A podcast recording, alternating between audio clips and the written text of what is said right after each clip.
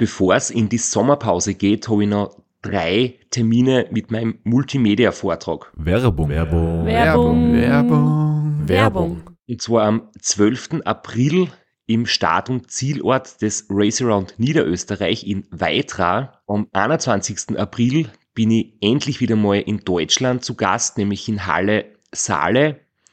Und nach fünf Jahren Pause bin ich am fünfundzwanzigsten fünften wieder in Kärnten. Und zwar in der Artbox in Sankt Gertraud bei Frantschach. Es gibt ein paar Highlights vom Race Across America, Einblicke in meinen vierundzwanzig-Stunden-Rekord und natürlich ganz viele Anekdoten, teilweise auch sehr lustige, aus meinen beiden Teilnahmen beim Transcontinental Race. Wir haben sicher auch Zeit zum Plaudern, zum ein bisschen Fachsimpeln und gemeinsam einen schönen Abend zu genießen. Ihr findet alle Infos, alle Termine auf meiner Website auf www. christophstrasser punkt a t. Dort gibt es auch die Links und die Möglichkeit, Tickets zu kaufen. Bis bald. Werbung. Werbung. Werbung. Werbung. Werbung Ende. Podcastwerkstatt. Herzlich willkommen bei Sitzfleisch, dem Podcast, bei dem man beim Anblick der Kaffeemaschine an Robert Müller denkt.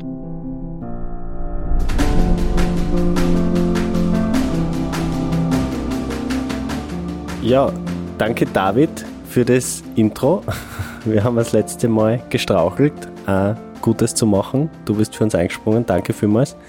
Aber vielleicht, Straps, kannst du das erklären, weil ich habe es nicht verstanden. Ich glaube, die Erklärung ergibt sich, wenn man äh, den Abschluss der letzten Episode noch einmal hört, weil ich da davon erzählt habe, dass ich lange Zeit, also sechs Wochen vom Rennen, keinen Kaffee getrunken habe und komplett auf Koffein verzichtet habe.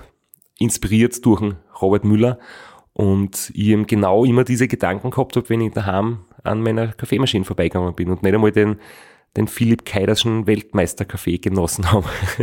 Okay, verstehe. Gut, du hast die letzte Folge angesprochen. Wollen wir direkt anknüpfen? Ja, ich möchte nur, wir wollen heute ganz schnell zum Thema kommen. Ich möchte trotzdem nur ähm, erstens einmal Danke sagen an alle, die uns zuhören. Wir haben jetzt wieder mal Platz eins belegt in den Austria-Podcast-Charts im Bereich Sport, und das freut uns natürlich wahnsinnig. Ja, danke an euch. Das ist nur dank eurer fleißigen Zuhörarbeit möglich.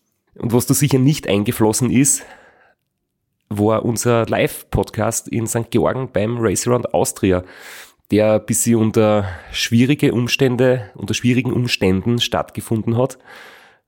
So wie das ganze Rennen. Es hat bei der Aufnahme geregnet. Es haben der Martin Moritz und der Philipp Keider das Rennen begonnen im, im strömenden Regen.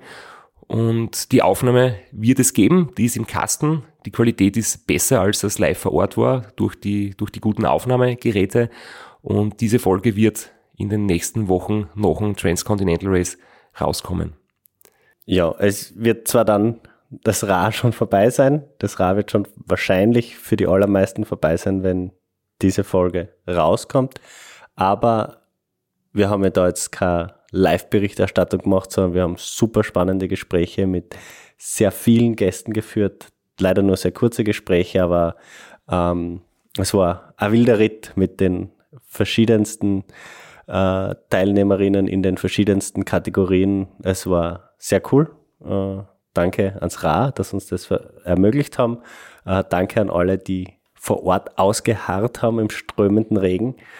Und ja, für alle anderen, die es nicht nach Sankt Georgen geschafft haben, an einem Dienstagnachmittag, äh, die können sich das bei Zeiten anhören. Ja, und an dieser Stelle, wenn unsere heutige Aufnahme rauskommt, das Rennen ist jetzt noch im Laufen während der Aufnahme, aber wenn wir veröffentlichen, werden wir, oder wir gratulieren jetzt schon allen, die es geschafft haben, und wünschen allen, die es vielleicht nicht geschafft haben, ähm, trotzdem äh, viel Zuversicht und hoffentlich äh, beim nächsten Antritt dann viel Erfolg. Genau, und äh, das ist der Vorteil, dass wir jetzt nicht alles in einer Session aufnehmen, so wie letztes Jahr, was zwar äh, das einfach viel zu hart war für uns, dass wir uns jetzt da äh, Zeit nehmen und die Folgen einzeln aufnehmen, damit die Qualität auch passt für uns selbst, dass wir selbst damit zufrieden sind, können wir immer wieder so aktuelle Sachen einfließen lassen. Das taugt mir ziemlich, weil vielleicht können wir bei der nächsten aus beim nächsten Aufnahmetermin schon reden, ob es vielleicht sehr gute Ergebnisse bei Paris-Brest-Paris gegeben hat. Aber jetzt stürzen wir uns, stürzen wir uns wieder ins Transcontinental Race. Wir setzen fort ähm, bei Checkpoint zwei.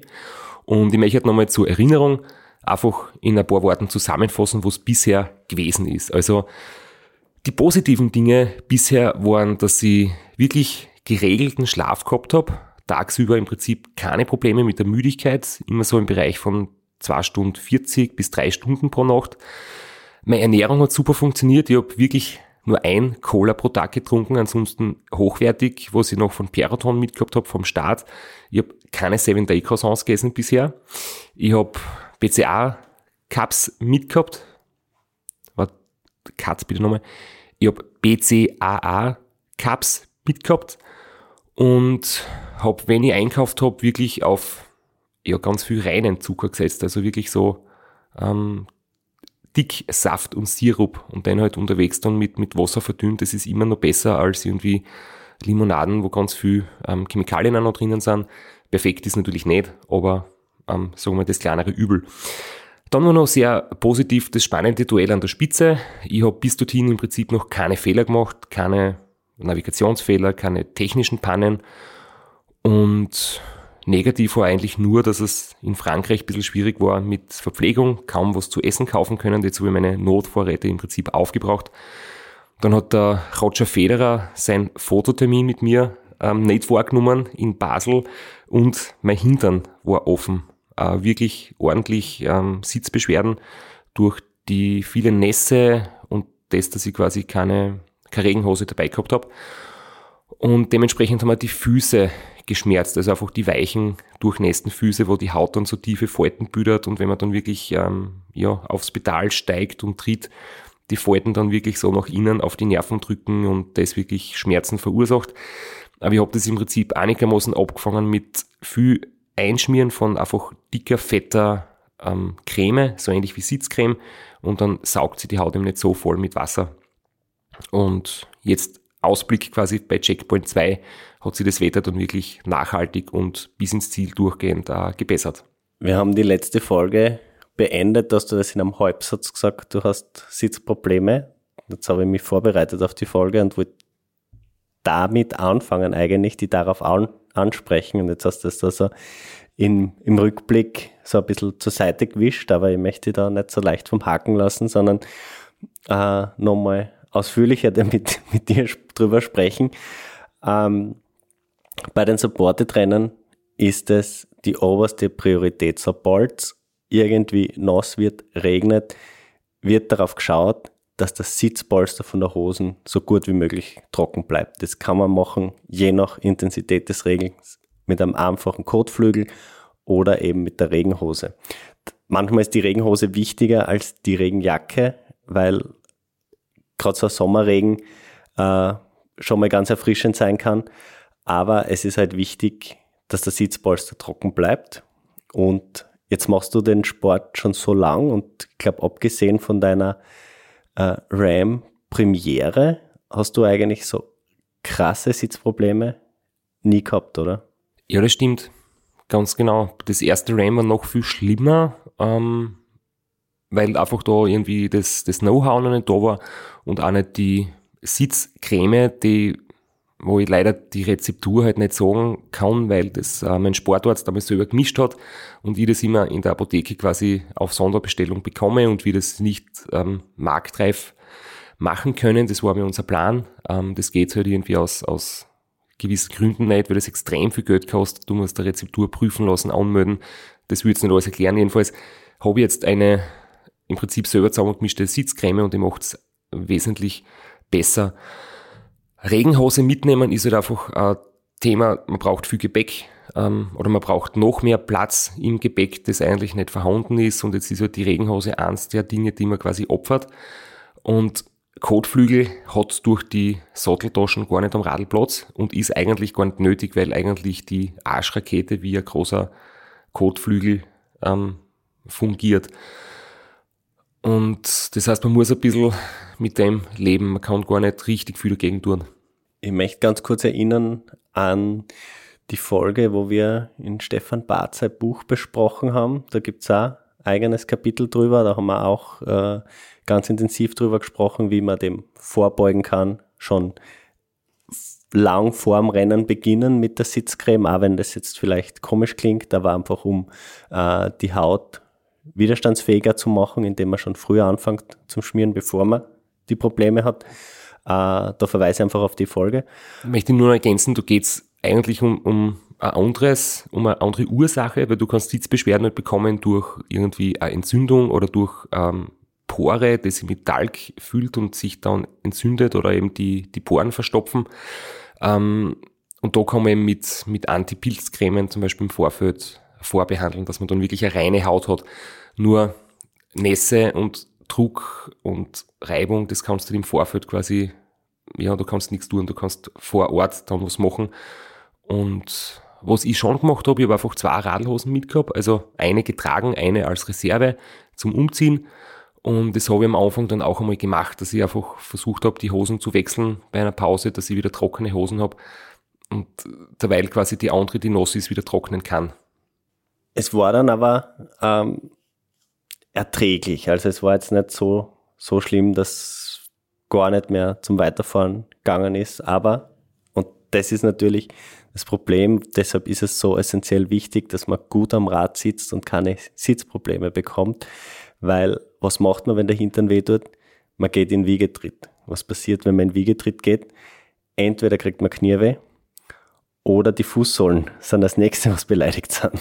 Und in deinem Fall äh, wahrscheinlich deine Handflächen. Also das zieht dann einfach so eine Kette an Problemen mit sich. Ähm, vielleicht fängt man an, sich ein bisschen schräg am Sattel zu sitzen, dann kriegt man Rückenweh. Also ähm, es ist essentiell, dass man schaut, dass man das so gut wie möglich vermeidet, ja. Ja, so eine alte Weisheit ist, umso besser du am Radl sitzt oder solange du gut am Radl sitzt, hast du kaum andere Probleme. Und wenn du mal schlecht oder nicht mehr am Radl sitzt, dann geht eben das, die Negativspirale los. Was ich in der Unsupported-Szene kennengelernt habe, was ich vorher gar nicht kannte, ist der Trick ähm, Blasenpflaster. Also eigentlich für äh, klassische Ferse, Blase auf der Ferse, Blasenpflaster auf die offene Stelle am Hintern kleben. So weit ist es bei dir nicht gekommen, das war nicht notwendig. Ich habe das auch von anderen ähm, Leuten gehört und wir werden dann auch im Gespräch mit Robin Gemperle ähm, drüber hören. Er hat das auch so gemacht, ähm, erfolgreicherweise. Ähm, ist für mich sicher auch was, wo ich in der Zukunft mich damit beschäftige und das vielleicht in Zukunft auch mit einpacke vor so einem Rennen, um, um das eben zu machen, ja. So, und jetzt können wir über den Checkpoint zwei reden. Du schaust in den Startlöchern, du hast da wieder die Zwischenzeiten rausgeschrieben. Um sechs Uhr zweiundzwanzig in der Früh habe ich den Checkpoint erreicht und habe wirklich gewusst, ähm, der Robin ist ein paar Minuten hinter mir. Ich mache das ganz schnell und gehe quasi den Stempel holen, habe mir dann schnell die Beinlinge abgezogen und äh, das Oberteil abgezogen, weil dann die, das Wetter wirklich schön war, ein herrlicher Sonnenaufgang, die Die Berge haben in der Morgensonne gestrahlt. Und als ich dann fünf Minuten später weiterfahren möchte, ähm, kommt der Robin und steigt ab und springt vom Rad. Und dann haben wir das natürlich irgendwie beide recht cool gefunden und haben uns halt ähm, begrüßt. Und dann habe ich schnell ein Selfie gemacht, das dann ein paar Mal, glaube ich, auch geteilt worden ist auf Social Media. Und die Rennleitung hat das auch irgendwie cool gefunden, äh, dass wir da quasi zwar auf der Straße so ein, ein, ein knappes und hartes, aber faires Rennen austragen und trotzdem noch kurz die Zeit finden, um eine Minuten da miteinander äh, zu verbringen. Und während ich dann halt weitergefahren bin, ich greife da jetzt noch vor, hat der Florian um genau zwölf Uhr zum Mittag den Checkpoint erreicht, der Marin um zwölf Uhr neunundzwanzig und als Fünfter ist der Robert Müller eingetroffen um vierzehn Uhr sechsundvierzig, also circa achteinhalb Stunden hinter mir, aber er war rein Checkpoint eins bis Checkpoint zwei, die Zwischenzeit um drei Stunden schneller als ich und hat da die, die beste Zwischenzeit gehabt.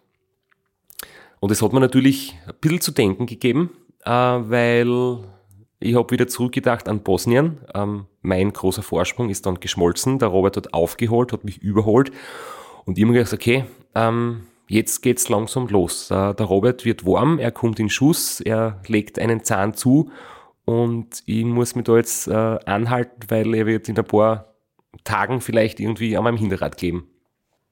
Vielleicht ganz kurz äh, zum Checkpoint zwei Server, beziehungsweise auch zum Parcours.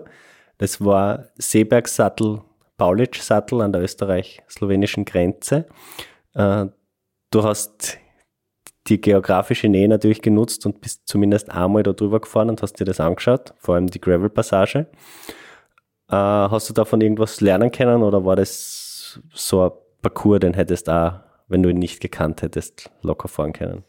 Ja, in dem Fall war das wirklich ähm, durch die Nähe, dass ich gesagt habe, hey, das kann ich im Training einmal locker mitnehmen und mir das anschauen. Das war aber absolut unwichtig. Also es wäre ohne Besichtigung genauso gut gegangen. In Seeberg habe ich sowieso kennt. Und das Stück am Paulitschsattel war neu für mich. Ähm, ich wollte vor allem deswegen im Training einmal fahren, weil eben in der Abfahrt ein Stückel Schotterweg drinnen war und, und auch am Beginn. Und wie ich das halt im Training abgefahren bin, habe ich gedacht, aha, ähm, da ist die wunderschöne Bundesstraßen auf dem Seeberg und direkt nach dem Checkpoint birgt man parallel zur Bundesstraßen für ein paar hundert Meter auf einen Schotterweg ein, wo am Schluss so ein kurzes zehn Prozent steiles Stück ist, ähm, mit recht ja, gröberen Steinen, wo man einmal einen kurzen Sprint einlegen muss, um überhaupt aufzukommen. Und dann habe ich gedacht, okay, ähm, ich weiß jetzt wieder, ich bin beim Transcontinental Race, da macht nicht alles Sinn, da wird man von der Bundesstraßen abgeleitet auf die parallele Schotterstraßen. Ähm, ich weiß bis heute nicht, ob sie das bewusst gemacht haben oder ob das vielleicht ein klassischer Komoot-Fehler war. Gravel Finder App. Genau. Ähm, es war auf jeden Fall so und das war vielleicht schon gut, weil wenn du sonst nur einfach das abfährst aus deinem Kopf, außer weil du die Seebergstraßen schon ein paar Mal gefahren bist, würdest du vielleicht gar nicht so genau schauen und einfach die Bundesstraßen fahren. Und dann der zweite Teil auf dem Paulitschsattel, also der ist wirklich, wirklich steil. Da hat es durchgehend weit über zehn Prozent und es ist mit einem leichten Rennradl ohne Gepäck schon ziemlich anstrengend und mit wahrscheinlich plus fünf bis zehn Kilo, je nachdem wie man unterwegs ist, macht es das dann halt echt äh, ziemlich herausfordernd. Und wie ich da im Rennen aufgefahren bin, ist dann einmal das Medienteam, das offizielle, ähm, vorbeikommen und ich habe zum Rennleiter nur so gerufen, ähm, dass ich so quasi da in der Nähe wohne und dass ich da öfters trainieren könnte, aber ich mache es nicht, weil das ist viel zu steil und viel zu anstrengend. Da hat er gelacht, das hat er sehr lustig gefunden. Steil auf Asphalt drauf und die Abfahrt dann wieder auf Schotter, aber fahrbar, kein Problem. Ja, die Abfahrt war zuerst ganz normal, ähm, klassische, schöne Abfahrt, ähm, ein paar Kurven, nicht übermäßig steil, wo man wirklich gut abfahren kann. Und dann ist halt plötzlich im, im unteren Teil der Abfahrt, das ist halt wirklich, du fährst durch ein Tal, es ist echt malerisch schön, ähm, steile Klippen irgendwie, links und rechts, ein Fluss daneben.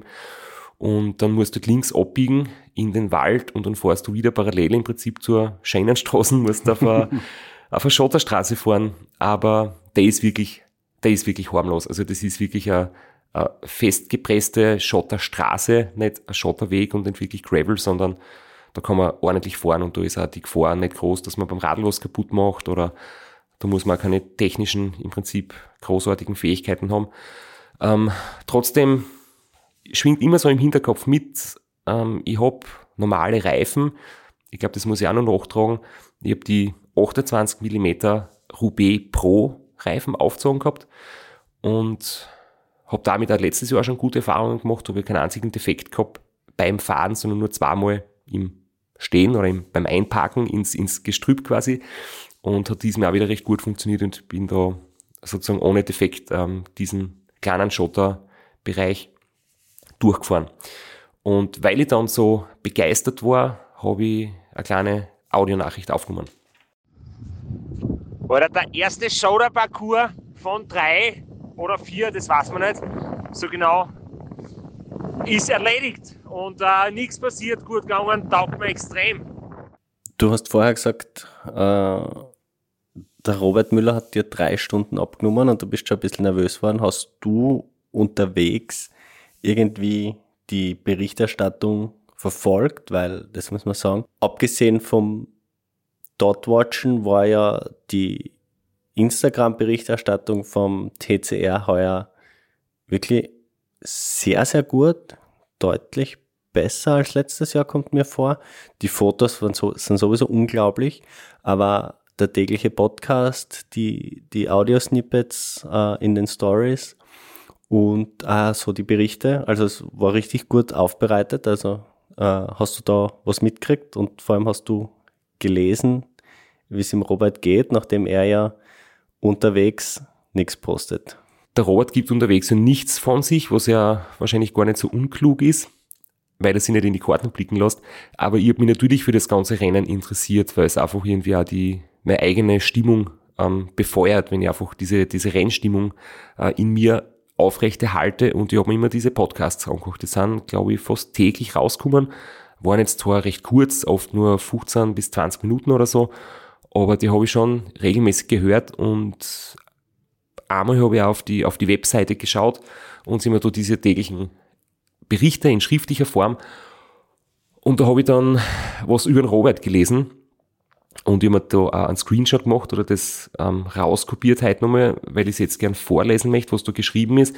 Und es hat mich dann ein bisschen, ähm, wie soll ich sagen, beruhigt, weil mir eben, wie gesagt, seine schnelle Zwischenzeit fast ein bisschen beunruhigt hat. Und zwar ist da eben der Robert zitiert worden: "I am so tired, said Robert earlier in the day. I had to take four power naps yesterday and I couldn't get my pace up. Something is wrong. The weather is bad and cold. My bike computer occasionally doesn't work. I got stung by a bee and I got caught in a thunderstorm. I don't care about my placing anymore. I'm just riding to reach the finish." Ich habe das auch gelesen und mein erster Gedanke war einmal, als guten Tag, so einen Tag haben, wie der Robert einen schlechten bezeichnet, dann wäre ich sehr, sehr zufrieden. Aber, aber ich habe natürlich schon auch mitgelitten. Es ist schon, schon hart, wenn man äh, so leidet. Schon so früh im Rennen, aber umso beeindruckender, in welcher Art und Weise er das dann durchzogen und beendet hat. Ja, absolut. Und ich habe dann auch an dieser Stelle, wie ich das gelesen habe, eigentlich nochmal die Zwischenstände angeschaut und nachgedacht. Und mir ist dann halt erst klar geworden, dass ja der Robert am Nachmittag eingetroffen ist und beim letzten Checkpoint um zehn Uhr Vormittag gewesen ist, am Tag davor. Das heißt, er hat in dieser Zeit definitiv eine Nacht gehabt. Und ich habe äh, direkt nach Checkpoint eins geschlafen und direkt vor Checkpoint zwei. Das heißt, ich habe zweimal geschlafen. Und wenn man jetzt sagt, der Robert war um drei Stunden schneller, kann man sich irgendwie ausrechnen, dass wir wahrscheinlich ziemlich gleich waren und ich halt einmal öfter geschlafen habe. Das heißt, da habe ich mich dann auch wieder ein bisschen auf der sicheren Seite gefühlt, dass ich nicht so viel langsamer bin wie er auf dem Segment, sondern wir wahrscheinlich gleich schnell waren und halt, ja, der Schlaf dazu gerechnet worden ist. Das ist immer ein bisschen schwierig, bei so wenigen Checkpoints äh, das, das mit zu bedenken.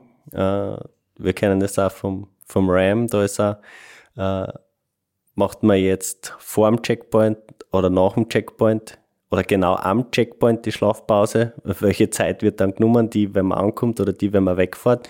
Und da sind dann halt die einzelnen Etappen, Zwischenzeiten nicht immer hundertprozentig aussagekräftig. Ich war auf jeden Fall sehr froh, dass ich auf der Schotterpassage nicht Zeit verloren habe gegenüber dem Robin, dass ich ja, mit einem kleinen Vorsprung eigentlich auch wieder rausgekommen bin und danach gleich zum ersten Geschäft Ähm, eingekehrt bin zum, zum Einkaufen, und wie ich dann halt weitergefahren bin, ist auch der Robin angekommen. Da habe ich gewusst, mh, im Vergleich zu, zum Checkpoint haben wir wahrscheinlich exakt die gleichen Zwischenzeiten gehabt. Ähm, kurzer Smalltalk und dann bin ich weiter gerollt, wirklich im wahrsten Sinne des Wortes, weil mein Plan war, an dem Tag einfach wirklich Kraft zu sparen, ökonomisch zu fahren, mich nicht zu verausgaben. Es ist das erste Mal richtig heiß geworden. Es geht sehr flach und tendenziell leicht bergab dahin. Und das Rennen dauert noch sehr lang und es ist noch sehr schwierig. Und da war ihm wirklich so die Idee, viel Aeroposition, wenig Kraft einsetzen, aber trotzdem eine vernünftige Geschwindigkeit fahren und so ein bisschen einen, einen lockeren Tag einlegen zwischen den Alpen und dann zwischen den, den wüden Bergen ganz im Süden. Vielleicht sollten wir kurz besprechen, wohin du gefahren bist. Also äh, der Checkpoint war am Seebergsattel. Der nächste Checkpoint, dein nächstes Ziel war Albanien. Es hat sich beim Dotwatchen dann herausgestellt, es gibt eine logische Route, eine Hauptroute über Zagreb. Es hat aber Ausreißer gegeben, aber ähm, wie war genau deine Route? Hast du unterwegs umdisponiert oder war die von Anfang an klar? Ich war mir in dem Bereich sehr sicher. Ich habe nur in Slowenien ein bisschen mh, lang gebraucht, um mich zu entscheiden. Einfach so, man fährt zuerst nach Selje, das ist ziemlich klar. Und danach, bis man nach Zagreb kommt, gibt es ein paar ja, Varianten durch ein bisschen hügeligeres Gebiet mit ein paar Kilometer kürzer oder eine Bundesstraße über Smarje, ähm, das ich vom Race Around Slovenia kenne, ist zwar schon viele Jahre her, aber war trotzdem so eine kleine, ein kleines Argument, wo ich gesagt habe, das bin ich damals schon sehr, sehr oft gefahren. Da weiß ich circa, wie die Verkehrslage ist und dass es notfalls auch Radlwege gibt, falls zu viel Verkehr ist. Und für das haben wir dann auch schlussendlich entschieden. Und da ist der Robin zum Beispiel einen kleinen Abschnitt anders gefahren als ich, aber grundsätzlich war seine Route offenbar auch gleich. Und um wieder einen alten Schmäh aufzuwärmen, es hat ein paar Fahrradromantiker gegeben, gell?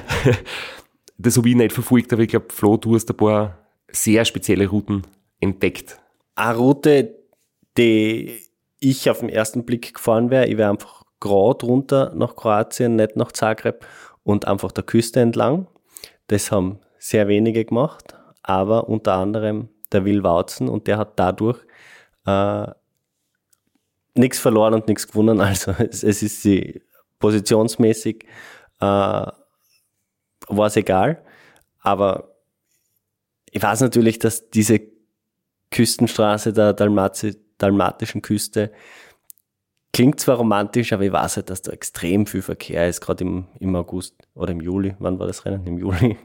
Ja, also je nachdem, du kannst da im August hinkommen, aber es ist, glaube ich, Hauptreisezeit und ich hätte bei der Variante überhaupt nicht ernsthaft dran gedacht, du zu fahren, weil ich einfach immer an den Wind denke. Wenn dort die Bohrer losgeht, dann hast du halt einen brutalen Sturm und das hast du im Landesinneren definitiv nicht so stark, wenn du wirklich die Zeit, mh, ja, wenn du die Zeit erwischt, wo dann halt die, die Stürme kommen. Mhm. Äh, ein Teilnehmer, das hast du genau verfolgt, der hat sogar einen Preis gekriegt für die wildromantischste Route, der ist, äh, der hat extrem weit ausgeholt zwischen den zwei Checkpoints. Ja, genau, Serbien, dann außerhalb Kosovos komplett rundherum, irgendwie so im Uhrzeigersinn rund um Kosovo bis Albanien und dann nochmal den, über den Checkpoint und den Parcours quasi einen Kreis gezogen, dass er von der richtigen Seite in den Parcours einfährt. Völlig arg, das haben wir eh schon letztens besprochen. Ähm, müsste man persönlich nachfragen, was da die Idee dahinter war, aber ähm, ja, wie du gesagt hast, die meisten sind, sind irgendwie bis Zagreb gefahren, auf leicht unterschiedlichen Routen und dann sind sehr viele nach Banja Luka gefahren und dann irgendwie an Sarajevo vorbei bis, bis Montenegro. Das waren eigentlich sehr, sehr viele. Und auch der Will Wausten hat das, was du vorher gesagt hast, in einem Transcontinental Podcast hat man das schon gehört, da ist er interviewt worden und er hat gesagt, er war völlig verzweifelt. Er war völlig äh, von der Rolle, wie er dann am Tracker gesehen hat, kein Mensch fährt gleich wie er und er hat glaubt, er hat gerade den größten Fehler gemacht, den du machen kannst. Und er ist da ganz allein unterwegs und das ist ein riesengroßer Fehler. Er wird langsam sein, er wird, er wird einfach ähm, da auf verlorenen Posten sein. Und er war zwischendurch echt fertig. Und ein, zwei Tage später hat er dann eigentlich selbst wieder gemerkt, dass er unten dann wesentlich schneller war als viele andere, wieder Zeit gut gemacht hat. Und wie du richtig gesagt hast, im Endeffekt war er ziemlich gleich schnell, aber unterwegs war er mal, hat er mal ein wüdes Tief gehabt aufgrund dessen. Deswegen soll man einen Tracker schauen. Man muss sich seiner Route so und seiner Sache so sicher sein und dann einfach durchziehen. Ja, aber ich habe es zum Beispiel in der Schweiz auch zuerst lustig gefunden, dass niemand mehr Route gefahren ist und auch offensichtlich niemand verstanden hat, aber ich habe das irgendwie genossen. Ich habe mir gedacht, ihr werdet das schon alle noch sehen. Teile der Strecke hast du von Behalt gekannt. Teile der Strecke hast du aus deinem Urlaub vorm Behalt schon gekannt. Ähm, was wir jetzt aber noch nicht besprochen haben, bevor wir da ins Detail gehen, ist mir gerade eingefallen, äh, das war die längste Etappe, also zwischen Checkpoint zwei und drei. Äh, wie lang war deine Route? Ich habe es da jetzt von mir auf Strava geöffnet, aber ich bin eigentlich total gleich gefahren wie geplant und Strava sagt man neunhundertfünfundsiebzig Kilometer. Und das war eben, ja, der längste Zwischenabschnitt. Aber für mich einer, der von der Planung her eigentlich einfacher war wie viele andere, weil, ja, Bosnien war für mich klar, das war das größte, ähm, der größte Teil. Slowenien habe ich teilweise gekannt, in Kroatien ist man nur ein paar Kilometer lang, das dauert nicht lang. Und in Albanien gibt es bis zum Checkpoint auch kaum Optionen. Also das war, obwohl es die längste Etappe war, sozusagen von der Planung her für mich die einfachste. Werbung. Werbung. Werbung. Werbung. Werbung. Flo, bist du auch schon so aufgeregt, wenn du an den April denkst? Jedenfalls. Äh, wenn du das gleiche meinst wie ich, dann bin ich schon sehr voller freudiger Erwartung. Voriges Jahr haben wir erstmals einen Live-Podcast gehabt und weil das einfach so ein super schöner Abend war, werden wir das wiederholen. Und zwar dieses Mal im Zuge des Neusiedlersee-Radmarathons in Mörbisch. Ja, und zwar werden wir uns am Freitag, dem neunzehnten vierten im Strandhaus Mörbisch die Ehre geben und mit einem unglaublichen Überraschungsgast äh, einen Live-Podcast aufnehmen. Also allein schon wegen dem Gast bin ich so nervös. Ich hoffe, dass du nicht dich ins Publikum setzt äh, und zuhören willst, aber ich muss sagen, der, der Gast ist wirklich grandios und ich würde sagen, wir hören einfach einmal, was er zu dem Ganzen sagt. Hallo, Johnny Hoogerland hier. Heute stehe ich natürlich wieder am Start beim Neusiedlersee Radmarathon. Immer ein Highlight des Jahres. Nebenbei bin ich auch live beim Podcast beim Neusiedler Radmarathon. Es wird mich natürlich riesig freuen, wenn ihr live dabei seid und dass wir vielleicht kurz über ein paar Höhepunkte aus meiner Karriere reden können. Sehen wir uns dann. Wer die legendäre Stimme noch nicht erkannt hat, das war Johnny Hoogerland, legendärer Fahrradprofi und Pensionsbetreiber in Kärnten. Ja, und noch unter anderem dreimaliger Teilnahme oder Finish bei der Tour de France, jetzt auch im, in der Radmarathon-Szene sehr erfolgreich und sehr umtriebig. Und ja, wir freuen uns sehr, dass wir mit ihm äh, den Abend gestalten können. Und natürlich haben wir auch was zu gewinnen. Und zwar gibt es für zwei Personen jeweils ein Ticket und einen Startplatz für entweder Zeitfahren oder Radmarathon. Zeitfahren ist am Samstag, Radmarathon am Sonntag. Das heißt, es sind zwei Tickets, zwei Startplätze und gewinnen tun die, die folgende Frage richtig beantworten. Wie viele Tage ist Johnny Hoogerland bei der Tour de France zweitausendelf im rot-weiß gepunkteten Bergtrikot unterwegs gewesen? Schickt uns eine E-Mail an sitzfleisch at christophstrasser punkt at. Wir freuen uns auf eure Teilnahme, wir freuen uns auf äh, den Live-Podcast im Strandhaus und vor allem auf unsere Teilnahme, weil wir beide haben auch eine Startnummer und werden Samstag beim Zeitfahren dabei sein. Ja, und werden uns wieder mal mit den Besten der Szene messen. Du wahrscheinlich ein bisschen kompetitiver als ich, aber ich freue mich immer wieder, wenn ich mich aufs Zeitfahrrad setzen kann. Heuer bin ich ohne Scheibe am Start, weil du meine Scheibe ja verkauft hast. Vielleicht können wir nur in der Leihgeschäft einfällen. Werbung. Werbung. Werbung. Werbung. Werbung Ende. Aus dem Vorjahr hast du, seid auch durch Zagreb durch. Äh, da hast du dich fürchterlich geärgert über, über deine Route durch Zagreb durch und über den Verkehr. Uh, heuer hast du dir was Spezielles überlegt. Es ist nur teilweise so aufgegangen, wie du dir das vorgestellt hast. Ich bin ja voriges Jahr gar nicht durch Zagreb gefahren. Ich wollte fahren, ich habe das so geplant gehabt, habe dann aber noch unterwegs quasi spontan umentschieden, weil da war halt dieses Problem mit ähm, Radlgeschäft in Italien und dann habe ich da müssen ein bisschen Route verlassen, damit ich zu dem Geschäft komme und dann war ich schon ein paar Kilometer südlich und bin dann anders gefahren. Aber ich habe voriges Jahr schon den Plan gehabt, durch Zagreb zu fahren. Und heuer habe ich es wirklich gemacht und ja, das war nicht so ganz geschmeidig und hat Stoff gegeben für, für einige Anekdoten und die habe ich, damit ich es nicht vergisst, dann gleich danach aufgenommen. Ich bin jetzt aus Zagreb heraus, ich habe ein bisschen Kopfweh und es gibt einiges zu berichten. Erste Geschichte. Zagreb wird jedes Jahr so ziemlich beim T C R gefahren, unterschiedliche Wege, man hört immer nur, der Verkehr ist immer sehr, sehr, ja eigentlich ist es ein Inferno und ich habe da von einem Einheimischen einen Tipp gekriegt, also von voriges Jahr schon, beim Routenplan und letztes Jahr, es gibt eine Umfahrung, so einen Schleichweg und muss man nicht auf den, auf den Schnellstraßen da äh, durchs Zentrum. Passt. Um dorthin zu gelangen, muss ich den Autobahnzubringer aufgefahren, bei der letzten Kreuzung äh, nochmal abbiegen. Und das will man auch, weil, weil da tut das Hunderter, die Autos fahren in der Zweierreihe kein Bahnenstreifen. Es ist wirklich nicht so richtig gemütlich. Du musst alle deine Sinne beieinander haben und sehr aufmerksam sein. Und passt vom Autobahnzubringer runter, bei so einer Unterführung durch und hinten raus ist dann ein Schotterweg, die Verbindung quasi zu dieser Seitenstraße. Äh, bei der Unterführung ist so ein, ein kleines Rinnsal, so ein kleines Bächlein, und es dürfte ein bisschen mehr Wasser koppeln wie sonst. Äh, jetzt waren diese Pflastersteiner quasi und, äh, ja, unter Wasser, ein paar Zentimeter, und ich habe gedacht, passt, da werde ich locker durchrollen und drüben über den Schotter und fertig. Und ich bin schon auf der Goschen gelegen. Es war so rutschig. Äh, ich glaube, da waren Algen drauf oder irgendwas. Es war wirklich blitzeblank wie Glatteis. Aber ich habe ja vorher beim Bäcker ein Weißbrot gekauft, so habe ich das unter das Trikot eingeschoben. Ähm, das hat ja den Vorteil, dass es aerodynamischer ist als ein Rucksack oder so eine Umhängetasche.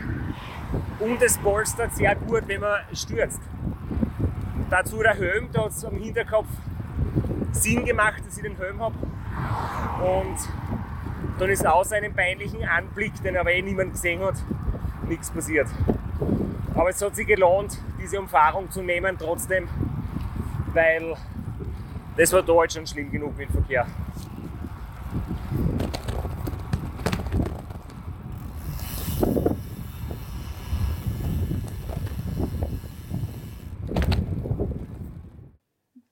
Da hört man noch am Ende den Freilauf surren. Ähm, nach so viel Regen und doch einigen Kilometern schon hast du ein gut gewartetes Radl gehabt. Das Tretlager hat man auch nicht gehört. Ja, noch nicht. Das, das hat man dann ein bisschen später schon entwickelt.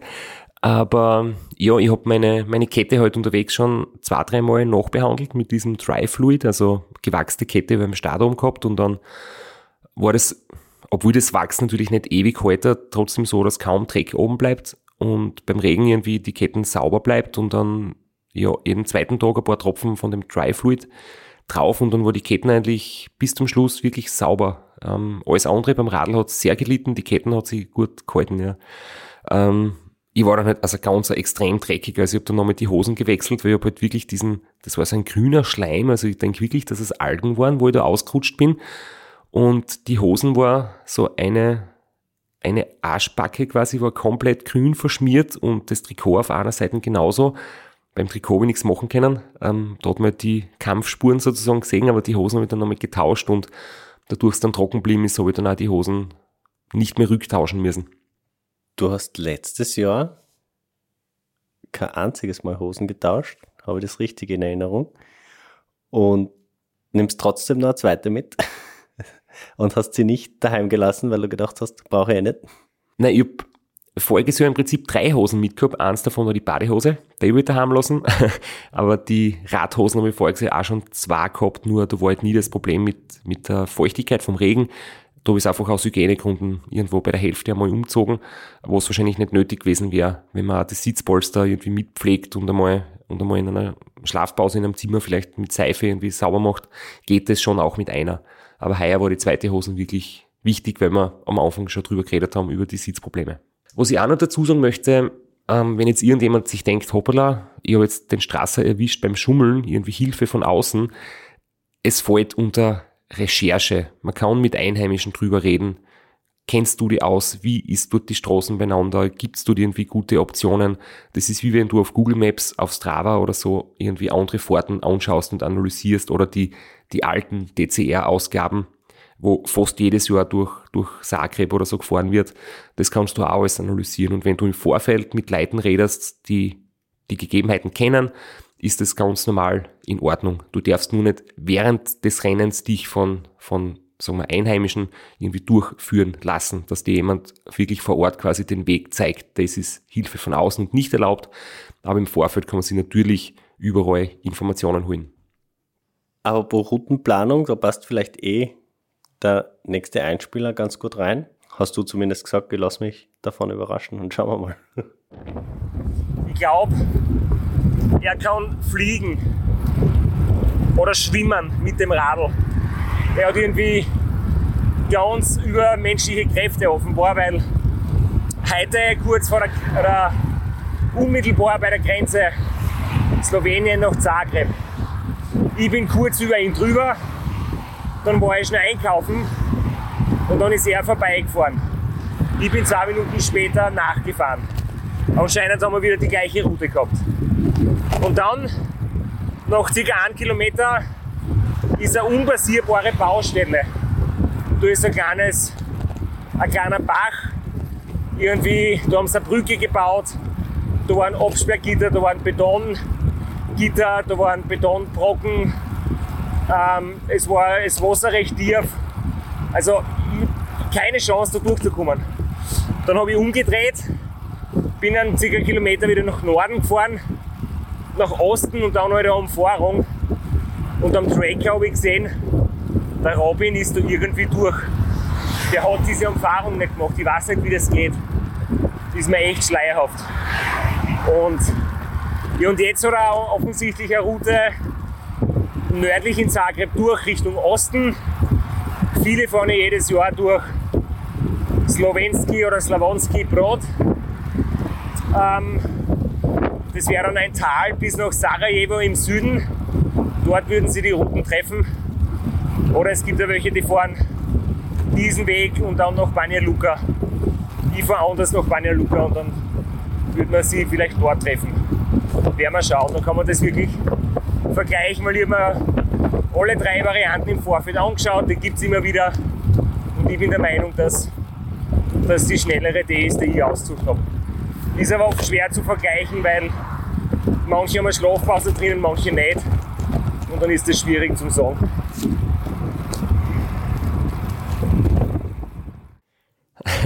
Ich muss da jetzt echt lachen, weil ich habe da so einen Versprecher drinnen. Ich habe irgendwie gesagt, ich bin über ihn drüber bei der Grenze. Das heißt, ich bin kurz nach ihm drüber, über die Grenze. Also ich bin nicht, ich habe ihn Robin nicht überfahren. Was da bei der Baustelle passiert ist und wie er die passiert hat, das wird dann selbst erzählen. In der schon mehrfach angeteaserten Sonderfolge. Dieser Tag war aber noch nicht vorbei. Es hat noch ein bisschen weitere Komplikationen gegeben und ich habe da noch eine, eine Aufnahme gemacht. Eigentlich war der Plan für heute super in den Tag gestartet mit äh, dem Checkpoint Seeberg, Paulitschsattel, Parcours. Äh, schwierige Strecken gut gegangen. Wieder mit Robin gemeinsam in Führung und ich wollte einfach nur kraftschonend, ökonomisch dahinrollen, gut ernähren, schauen, dass ich keine Kräfte aufwenden muss, übermäßig viel. Unter Oberruin, äh, Slowenien, Kroatien, da geht es eigentlich mit ein paar kleine Anstiege fast nur flach dahin und leicht bergab. Aber der Tag ist jetzt doch ganz schön anstrengend und turbulent geworden. Jetzt habe ich auch gerade einen Botschen gehabt, das erste Mal zum Glück. Äh, auf der anderen Straßenseite, ein paar Meter weiter, äh, eine kleine Autowerkstatt. Jetzt habe ich müssen das Aufpumpen nicht machen, habe ich beim Kompressor mit meinem mittlerweile schon heiß geliebten Adapter nur aufpumpen müssen. Und ja, geht eh schon wieder weiter, aber immer wenn man denkt, es läuft richtig gut und der heutige Tag kennt, einer werden zum einfach nur ausholen, bevor dann die schwierigen Sachen am Ende kommen. Genau dann kommt es, dass es eigentlich die scheinbar einfachen Tage oft werden, das so richtig auf die Moral schlagen. Und was ich auch gelernt habe, wenn man schon einen Durchschlag hat oder einen Defekt, dann hat man den am besten gegenüber von einer Autowerkstatt. Ja, das ist leider immer wieder ein bisschen ein Thema. Die Pumpe ähm, ist halt klein und dann natürlich hat sie pro Pump-Hub sozusagen wenig Luft, der in den Reifen gepumpt wird und du stehst dort ewig dort und ähm, du bist nun wirklich froh, wenn du dir quasi das händische Aufpumpen sparen kannst. Was hat den Tag so zart gemacht? Was war es, was die so? Ich glaube, es war einfach die falsche Erwartung, weil ich mir gedacht habe, ich werde wirklich da dahin rollen und Kräfte sparen und im Endeffekt halt dieser kleine Sturz und dann der, der permanente Stress mit, der, mit dem engen Rennen mit einer Robin und dass er da durch die Baustelle kommt und ich nicht und dann wir nur am Botschen und in Wirklichkeit war es trotzdem ein guter Tag mit einer super Kilometerleistung, aber ich habe in dem Moment einfach so das Gefühl gehabt von Stress und vor allem halt auch, weil dort in der Gegend wirklich trotz meiner Umfahrung viel Verkehr ist und das haben wir auch bei meiner Transaustria-Durchquerung schon mal besprochen. Da war jetzt, jetzt halt wieder gerade der Moment so, der Tag geht zu Ende, du hast dann eigentlich sehr viele Sachen zu tun. Ähm, du musst einmal stehen bleiben, immer wieder, dann musst du einmal navigieren.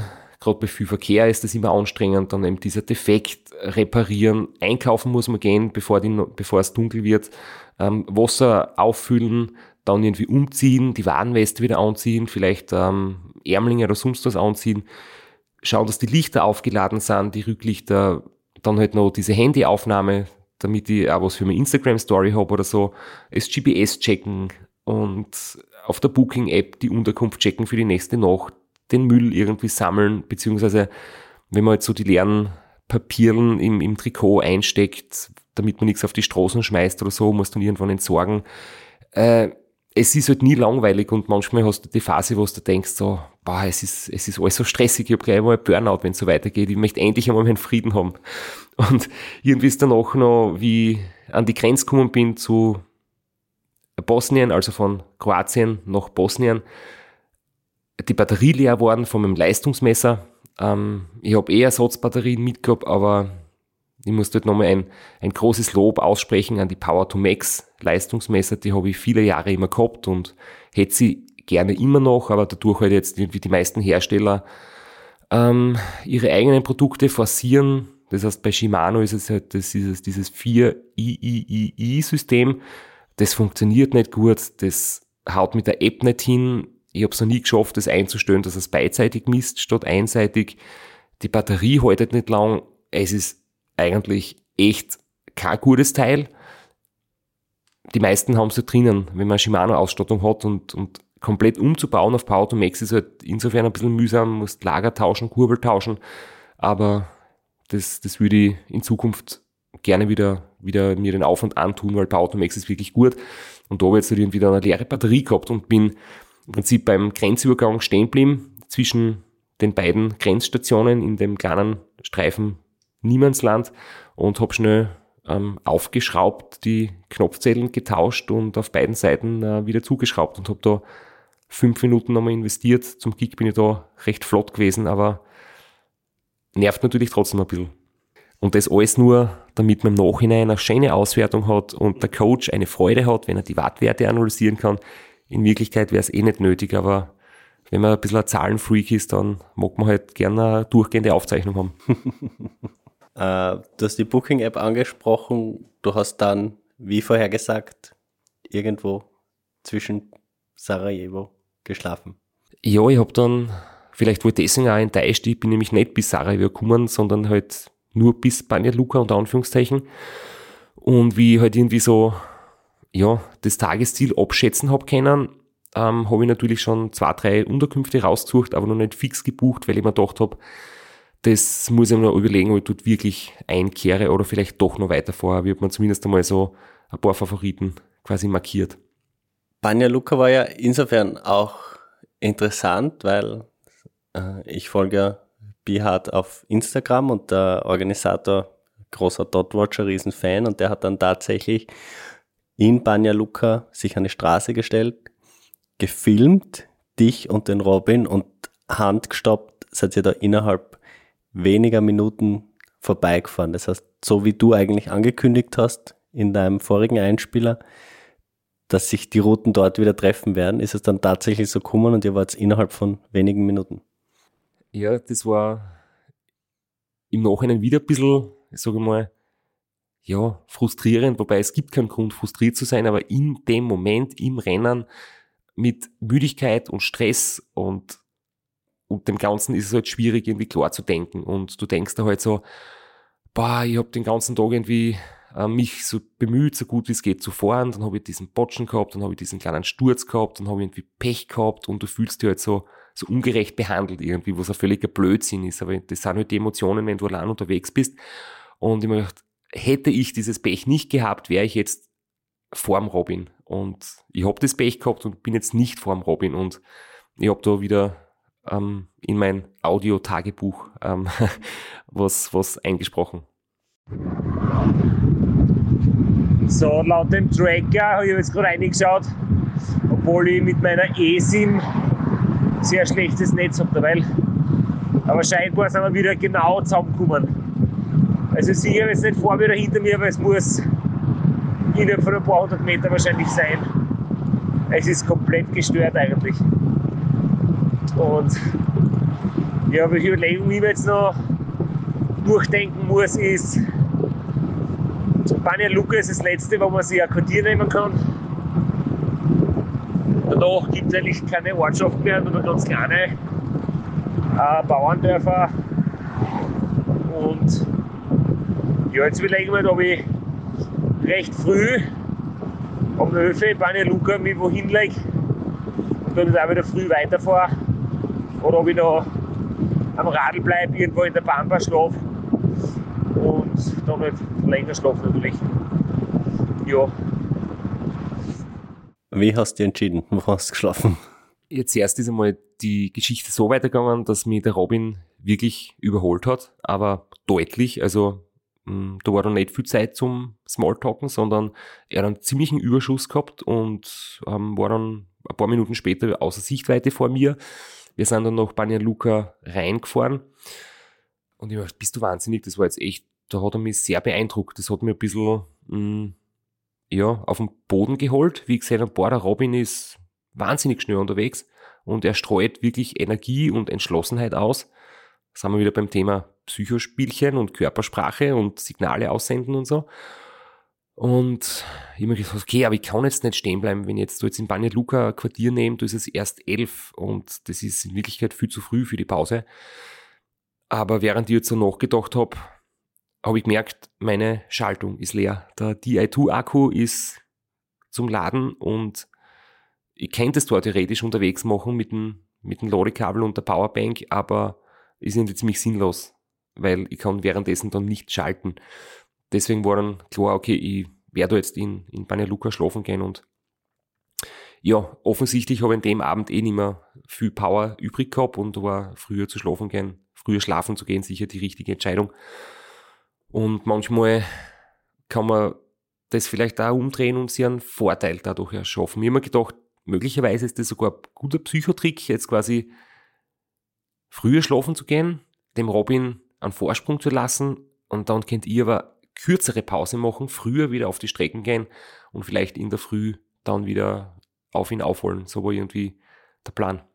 Hast du bei deiner letzten Schlafpause einen Fehler gemacht und die Schaltung nicht angesteckt oder hat sie dir einfach im Stich lassen, weil du nicht super drauf warst, viel mehr geschalten hast als normalerweise und deswegen äh, mehr Akku verbraucht hast?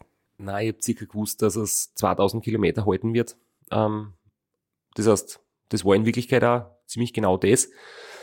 Ich habe aber auch gewusst, dass ich, wenn ich in einem Quartier bin, ich habe zwei Ladestecker mitgehabt, um Ähm, zusätzlich noch Geräte zu laden und da waren immer andere Dinge halt auch wichtiger, so Rücklicht und Handy und so weiter. Und ich habe gewusst, die Schaltung kann ich notfalls unterwegs laden. Also die habe ich nicht in der Priorität ganz vorne gehabt, weil wenn du sie zu früh aufladerst, kommst du erst wieder nicht mit den zweitausend Kilometer Reichweite bis ins Ziel. Es ist halt wie beim Tanken beim Auto, wenn du nicht fährst, bis der Tank leer ist, sondern bei der Hälfte schon tankst, musst du viel öfter stehen bleiben zum Tanken. Deswegen fahre ich immer bis zum letzten Tropfen, so nebenbei gesagt. Aber ich, generell, weil du das vorgesagt hast, der Nikica, der Organisator von Behalt, das war wirklich cool. Ich habe dann auch im Nachhinein immer wieder gesehen, wenn er gepostet hat, der hat wirklich jeden bis ans Ende des Feldes dort begrüßt und begleitet und dokumentiert und, und ein bisschen aufgemuntert.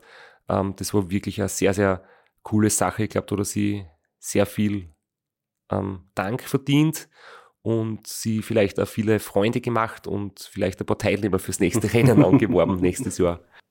Du hast gesagt, Psychospielchen, ich würde sagen, psychologische Kriegsführung und ähm, ja, irgendwie kann ich die Referenz nicht machen ohne unser beider fortgeschrittenes Alter äh, zu verraten. Aber du hast dir ja da in deiner inneren,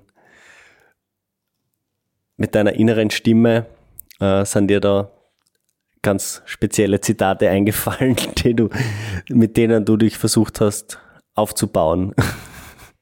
Ja, ich habe dann irgendwann gedacht an Indien, an diese österreichische Komödie. Du kennst den Film sicher, oder?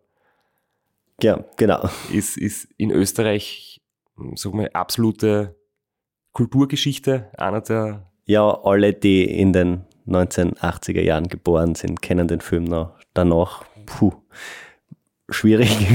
Ein absoluter Kultfilm. Und wer mal einen guten ähm, Filmabend verbringen möchte, bitte schaut euch Indien an. Das ist wirklich einer der großartigsten Filme, die in Österreich jemals produziert worden sind. Und da ist ja irgendwie die Szene, ich habe es nicht mehr ganz genau gewusst, aber ähm, der Alfred Dorfer spielt ja diesen, ich sage mal, ein bisschen intellektuellen ähm, Schnösel ähm, und der Josef Hader eben den eher urigen, standfesten ähm, Lokaltester und manchmal gehen sie so ziemlich auf die Nerven und der Alfred Dorfer sagt dann irgendwann so, ja, ähm, in Indien, da sitzen sie alle am Fluss und wenn du quasi einen Konflikt hast, musst du einfach Ruhe bewahren, dich ans Flussufer setzen und warten, bis dein Feind vorbeischwimmt oder bis die Leiche deines Feindes vorbeischwimmt im Fluss.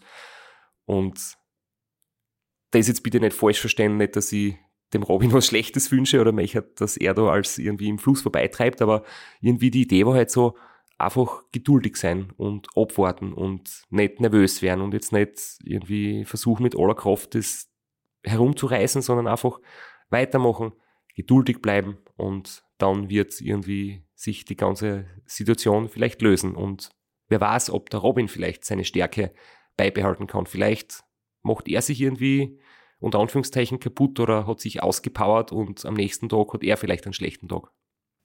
Vielleicht sollte man ganz kurz ansprechen, warum das für dich zu früh ist, beziehungsweise ein Problem ist, schon um elf schlafen zu gehen. Weil wenn man in vierundzwanzig Stunden Kreisläufen denkt, ist es ja egal, wann ich meine drei Stunden Schlaf nehme.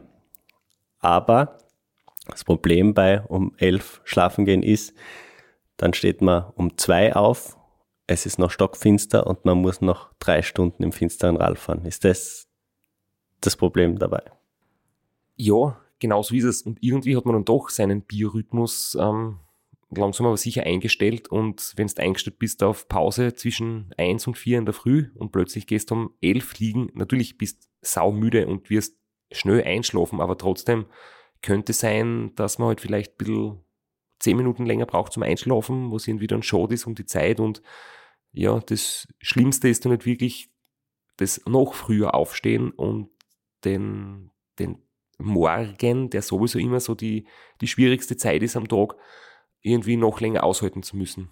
Genau das war eigentlich auch der Grund. Und ich habe mir um elf Uhr in der Nacht nicht so müde gefühlt, dass ich sage, ich muss jetzt schlafen gehen, weil ich, ich bin saumüde, sondern von der Müdigkeit her hätte ich weiterfahren können, nur habe ich gewusst, weiter im Süden gibt es keine Unterkünfte mehr. Das heißt, nachdem ich jetzt schon so verweichlicht war und mich selbst so verwöhnt habe, mit, mit immer Zimmer zu nehmen, ich mir gedacht, das möchte ich eigentlich beibehalten, das bewährt sich wirklich und entweder jetzt Unterkunft oder später im Freien schlafen. Und ich habe gesagt, okay, lieber jetzt Unterkunft.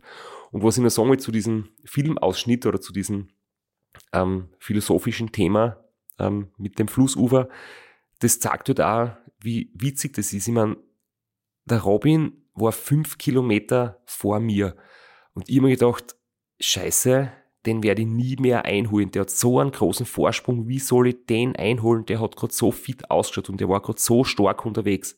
Und gleichzeitig habe ich mir gedacht, der Robert Müller ist hundertfünfzig Kilometer hinter mir Und ich habe mir gedacht, der wird jeden Moment da sein. Der ist, der ist mir auf den Fersen, wenn ich da jetzt einmal früher schlafen gehe, am nächsten Tag hat er mich. Ähm, völlig idiotisch, komplett unrealistisch, aber wenn du halt allein bist und mit niemandem reden kannst, kommst aus so einem Gedankenstrudel irgendwie auch nicht raus. Das ist echt irgendwie interessant. Und daheim beim Dotwatchen denkst du wahrscheinlich, mh, Robert Müller holt nie mehr auf und Robin Gemperle ist in Reichweite, aber in, im eigenen Kopf drinnen denkst du so, ich habe keine Chance, nach vorn zu kommen und es ist nur eine Frage der Zeit, bis ich weiter zurückfalle. Ganz, ganz eigenartig. Und weil wir jetzt schon so viel über diesen Filmausschnitt geredet haben, ich habe dann auch diese Stelle gefunden und hoffe, dass wir keine Probleme kriegen, wenn wir da jetzt dieses, diesen Ausschnitt abspielen, aber kauft alle den Film, zahlt die Gebühr, wenn ihr ihn auf flimmit punkt at oder so anschaut und ähm, bitte verklagt uns nicht, dass wir jetzt da kurz äh, die Audiospur einspielen in in größter Anerkennung und Wertschätzung. Der Laozi zum Beispiel sagt, setze dich an den Fluss und warte, bis die Leiche deines Feindes vorüberschwimmt. Weil die Inder hauen die Toten in den Fluss. Stell dir vor, das machen das bei uns. Naja, da gab es keinen Fremdenverkehr. achtundvierzig, das sechste Bummel, danke. Oder zum Beispiel der Gandhi, ne? In dem Film, ne? Zuerst war er Anwalt, dann hat er wohl gestrickt. Die Engländer haben ihn nicht Goschen gehabt. Ihm war das alles wurscht. Na klar. Er hat gewusst, er ist im nächsten Leben eine Tulpe und der Engländer ein Löwenzahn. Ne? Ja, es ist ja ein Zitat, sollte erlaubt sein, aber die Copyright-Filter sind ja alle automatisiert und wenn es anschlägt, wir werden sehen. Wenn ihr die Folge nicht hört, dann hat der Copyright-Filter angeschlagen. Wir haben eh ganz eine schlechte Handyaufnahme davon gemacht und nicht die Originalspur verwendet. Also, ja. Jetzt war dir das so wichtig, äh, deiner Bequemlichkeit folgend ein Zimmer zu nehmen. Wie war dann das Zimmer? Hat sie es ausgezahlt oder hättest draußen vielleicht ein lausch- lauschigeres Plätzchen finden können? Es war perfekt. Es war ein richtig räudiges, abgefucktes, wenn ich das so sagen darf, Zimmer und es ist in so einem Kontext das Beste, weil ähm, es war noch eine Dame irgendwie da, ich habe vorher eh gesagt, hey, kann man auch noch Late Check-In machen, nach elf, natürlich, und ich bin dann quasi kurz ins, durchs Haus geführt worden, ich bin irgendwie so unten durch den Vorraum, durch die leere Küche sind wir durchgegangen, dann habe ich im Stiegenhaus mein Rad abgestellt und wir sind rauf bis in den Dachboden und da war ein bisschen so, ja, muffige Luft und, und knarrender Boden und alte Teppiche, die waren wahrscheinlich nicht ganz hygienisch und im Zimmer war es jetzt auch nicht so ganz fein, aber das sind bei so einem Rennen die besten Unterkünfte. Da hast du ja keine große Hemmschwelle, du kannst dich einfach ins Bett legen und das Radl steht irgendwo herum. Ähm, es ist unkompliziert, sagen wir so. Also da ist günstig und einfach gehalten immer die beste Variante und das hat jetzt sehr, sehr wenig gekostet, also ich glaube, unter vierzig Euro war das so, dreißig Euro ungefähr. Ähm, das war insofern ganz gut. Das war laut Booking auch Frühstück inklusive, war natürlich nicht inklusive. Ich habe nicht gefragt, ob sie ein bisschen was zum Essen hat, dass ich morgen was mitnehmen kann. Das hat sie irgendwie so ignoriert. Und ich habe mir dann in der Früh einfach ein bisschen ein trockenes Brot mitgenommen in der Küche, da sind ein paar aufgeschnittene Stückel Brot herumgegangen. Ähm, so ein kleines Nutella-Tätzchen, die beim Frühstück oft dabei sind. Und ich möchte, das, das wird hoffentlich inklusive sein, ähm, wird sich hoffentlich niemand aufregen. Und im Kühlschrank haben sie ein offenes Cola stehen gehabt und dann habe ich mein, meine eine Portion Cola pro Tag noch aus einem Glas getrunken an der Bar, äh, bevor ich weitergefahren bin. Ich habe äh, bei meiner Transalp genau die gegenteilige Erfahrung gemacht. Also ich habe auch in solchen Zimmern geschlafen, auch auf, auf Berghütten, aber ich habe auch für, weil je später man bucht, das ist ja das Coole an der, an der App, äh, desto billiger wird's, weil sie können das Zimmer leer stehen lassen oder wenigstens ein bisschen was noch damit verdienen. Und ich bin dann irgend, aus irgendeinem Grund in Cortina d'Ampezzo in einem fünf Sterne Hotel gelandet für siebzig Euro die Nacht. Und da hatte ich eine Sauna, einen Whirlpool und, einen, und ein Dampfbad im Zimmer. Und das war schon cool, das habe ich dann schon auch ausgenutzt und dann bin ich mit den Radlschuhen ohne Socken, weil die Socken waren niemandem mehr zumutbar und äh, dem einen Merino-Shirt, das ich schon seit mehreren Tagen im Rucksack hatte, und der Radlhosen dort runter zum Pizzaessen gegangen, und da habe ich schon ein paar Blicke geerntet, aber war mir in dem Moment egal. Wollte nur sagen, es, es ist, kann beides, äh, hat seine Vor- und Nachteile, aber ich denke für Sauna und äh, ich denke für Sauna und Dampfbad hast du, hättest du eh keine Zeit gehabt wahrscheinlich. Genau so ist es, und ich muss sagen, halt in so einem Kontext, wenn du grausig bist und verschwitzt bist und irgendwie alles dreckig ist, dann bist du irgendwie froh, wenn du kein Fünf-Sterne-Hotel hast, weil da machst du vielleicht irgendwas dreckig und musst aufpassen, was du angreifst und dass du nichts versaust. Und wenn eh schon alles ein bisschen abgefuckt ist, dann kannst du das nicht mehr dreckiger machen, als eh schon ist. Sollten wir diese wunderschönen Gedanken an Whirlpools und Sauna und Fünf-Sterne-Hotels und Entspannung als Anlass nehmen, um für heute Schluss zu machen und beim nächsten Mal quasi mit dem Morgen in Banja Luka weiterzumachen? Du siehst auf die Uhr, ich sieg nicht, aber ich denke, äh, wir werden das so machen. Ja, es ist jetzt natürlich zerhaut unseren Plan, aber wir machen, wohin uns der Podcast führt, und wenn es eine Folge mehr wird, wird es eine Folge mehr. Wir haben ja eh vorher offen lassen, wie viele Folgen das, das werden. Ich wollte einen Tag schneller im Ziel sein, es hat einen Tag länger dauert. Wir wollten eine Episode weniger machen, es wird eine mehr werden. Insofern hören wir uns in ein paar Tagen wieder. Du wolltest da, und vielleicht sage ich das jetzt doch noch, ich habe es, wie wir dort waren, nicht gesagt, du wolltest da einen Tag vorher am Nachmittag am Seebergsattel sein. Äh, ist ja auch nicht ganz ausgegangen, du warst dann um sechs in der Früh dort am nächsten Tag. Ja, das ist ein bisschen schade. Der Lex wäre gekommen, hätte super Fotos gemacht, Lex Carelli, den Fotograf, den eh sehr viele kennen von diversen Langstreckenrennen, und der hat dann leider, wie ich dann tatsächlich dort war, einen anderen Job gehabt. Da habe ich dann viele schöne Fotos verpasst, ja, aber genau, ich war zu langsam.